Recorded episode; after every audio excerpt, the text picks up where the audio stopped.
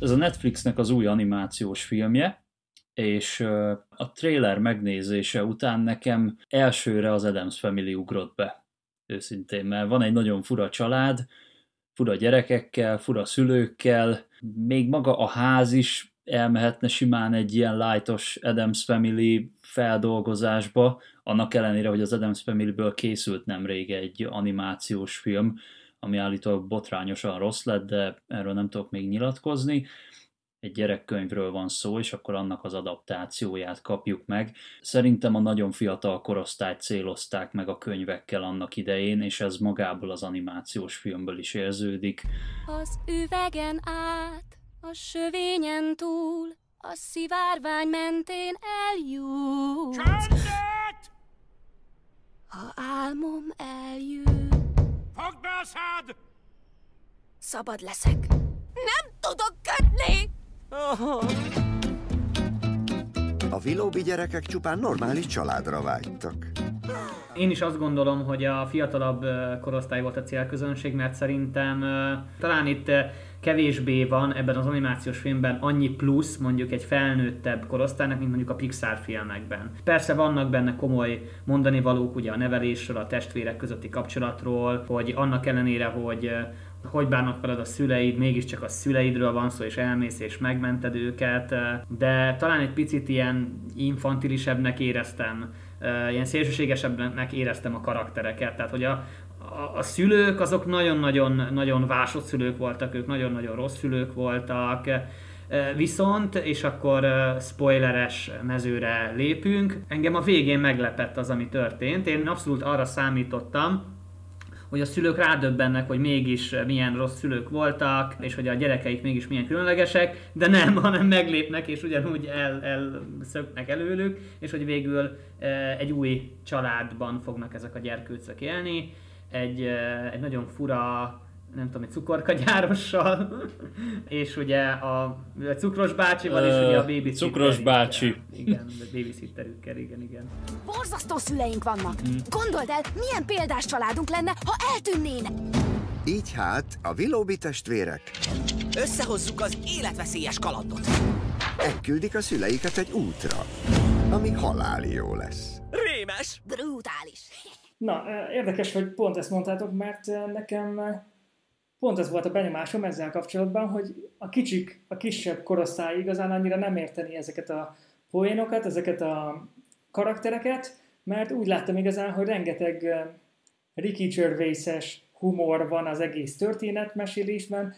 Nekem azt tűnt fel legjobban, hogy ez egy rendhagyó animációs film, rendhagyó technikával, rendhagyó történeti elemekkel, és rendhagyó fordulatokkal. És pont ezért látjuk, hogy amíg egy átlag történetnél tudjuk, hogy hogyan végződne az egész, nem igazán úgy végződik az egész, és így fordít rajta egyet. Tehát az elvárásokkal kicsit úgymond játszadozik, és hogyha valaki ismeri Ricky Gervaisnek a munkásságát, tudja, hogy milyen az a humor stílus, amit ő képvisel, és ehhez nagyon passzolt a narrátori szerep a filmben. Nagyon sajátos módszert választanak a kezelésre szerintem, Igen. hogy hogyan is lehetne a szülőket ebből az egyenletből kiiktatni, mondhatni.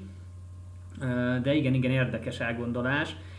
Nekem továbbra is kicsit azért úgy infantilisnek tűnik, főleg a humor szempontjából, de egyébként aláírom ezt így jobban belegondolva, amit mondtál, hogy, hogy való igaz, hogy, hogy vannak benne olyan elemek, amit meg egy kisgyerek nem, nem fog fel, vagy nem ért, vagy nem tapasztalt meg. Nekem néhol az akciók, a, a cselekmények kicsit olyanok voltak, mint hogyha a történések, mint hogyha ilyen félig meddig ilyen Looney ezt a nagyon-nagyon infantilis humort próbálták volna tolni. Viszont máskor meg ilyen, például az említett Klaus jutott eszembe róla, hogy, hogy voltak kifejezetten felnőttes humoros részek. Olyan összezavaró volt, hogy, hogy néhol a film kifejezetten gyerekes, néhol pedig véresen komoly. Gondolva például magára arra a léghajóra, amivel repülnek, és akkor ilyen, hát mit ereget magából, de náhogy szivárványt. Tehát az, és akkor így nem tudtam el, de most akkor ugyanazt a mesét nézzük igazából, tehát hogy, hogy nagyon élesek a váltások. Nem alkot olyan koherens egészet, olyan, mintha picit néha áttérnénk egy másik filmbe, kicsit más a típusa, más a hangulata, igen, igen, igen. Igen. Viszont ugyanakkor ott van a látvány, ami talán nálam az egyetlen jó pontja volt az egész filmnek. Kifejezetten tetszett, hogy egy az, hogy nagyon stop motion hatást keltett, nem tudom, figyeltétek-e úgy a mozgásokat, olyan volt, mint, mint a klasszikus stop motion filmek, hogy az a picit ilyen Én darabosabb. Hittem, hogy az az is. Én te is, te azt is hitted? Ez az Én is azt hittem igen. egyébként először, igen, és akkor vártam is. animációs aha, aha. Mhm. Főleg úgy, hogy például a szereplőknek a haja, az úgy nézett ki, az a, az a rózsaszín haj, mintha fonálból lenne. És én tényleg azt hittem, hogy ezek ilyen, igen, igen. ezek ilyen kézzel készített valami kis figurák, és akkor, és akkor megcsinálták stop motionben az egészet. De hát aztán láthattuk persze, hogy jóval több van itt, mint csak egyszerű stop motion. Mhm. Azért szerintem hasonló technikával készülhetett, mint annak idején a Lego Movie, arról is azt hitték, hogy stop motion, holott pedig számítógépes animáció volt, meg hát ugye ott vannak a Laika stúdiónak a stop motion filmjei, amik meg már hmm. úgy stop motion, hogy közben meg be van segítve a CGI-jal. Ú, de azok milyen jók azok a filmek. Kubo és a varázshúrok például, hát az valami zseniális. Én csak a Missing Linket láttam tőlük, de hát az nem tetszett. Uh-huh. A mhm. Kubóval még nem volt szerencsém találkozni, úgyhogy majd... Nézzétek meg, szerintem nagyon jó, tök jó kis film. Zárójelbe zárva. nem annyira szeretem az olyan animációs filmeket, amik már a, a, az első 20 perc után nem tudnak úgy megfogni. És sajnos itt, itt éreztem azt, hogy, hogy annyira nem érdekes. Tehát végignéztem, meg kíváncsi voltam a végére, de, de annyira nem igyekezett szerintem a film úgy fenntartani az érdeklődésemet, vagy ti hogy voltatok ezzel? Én is azt gondolom, hogy tehát nem ez a legjobb animációs film, amit láttam, sőt, de egy, egy megtekintést, egy, egy próbát azért megér, vannak benne jó és szórakoztató részek, de nekem, ha mondanom kell egyet mondjuk az utóbbi egy évből, akkor egyértelműen a Klaus volt a legminőségibb munka, amit láttam. Én sajnálom, hogy nem ő kapta, és én az sajnálom, Netflix. nem a Klaus című animációs film kapta a legjobb kategóriájában ugye az Oscar díjat, a Toy Story 4 kapta, ha jól emlékszem, ami nagyon jól sikerült szerintem, az is a Toy Story 4 is tök jó lett, de azért a Pixarnak már szerintem van jó pár Oscar díja, most a Klaus nem vagyok benne biztos, hogy melyik stúdió csinálta, de szerintem egy viszonylag új stúdió lehet, vagy meg igazából maga a stílus, amit a Klaus képvisel, az egy nagyon új, új stílus volt, ugye kicsit ilyen a klasszikus 2D-s rajzolt rajzfilmek, a 3D-s karakterek így összevegyítve, hogy én, én örültem Igen. volna, hogyha az a, az a film kapja meg az Oscar díjat, de hát a Willow pedig egy olyan, amit szerintem nem jelölnének Oscar díjra az animációs film kategóriában. Van egy ilyen furcsa hangulat a, a filmnek, tehát van egy ilyen furcsaság benne, úgymond, viszont nem elég furcsa, hogy olyan szintre emelje, mint a Tim Burton animációs filmek mm-hmm. például. Tehát van egy ilyen mm. csavart gondolkodás benne, viszont Na igen. nem teszi elég érdekessé, ahhoz nem megy igazán olyan mélységekbe, hogy megfogja az olyan embereket, akik igazán szeretik Tim Burton filmjeit.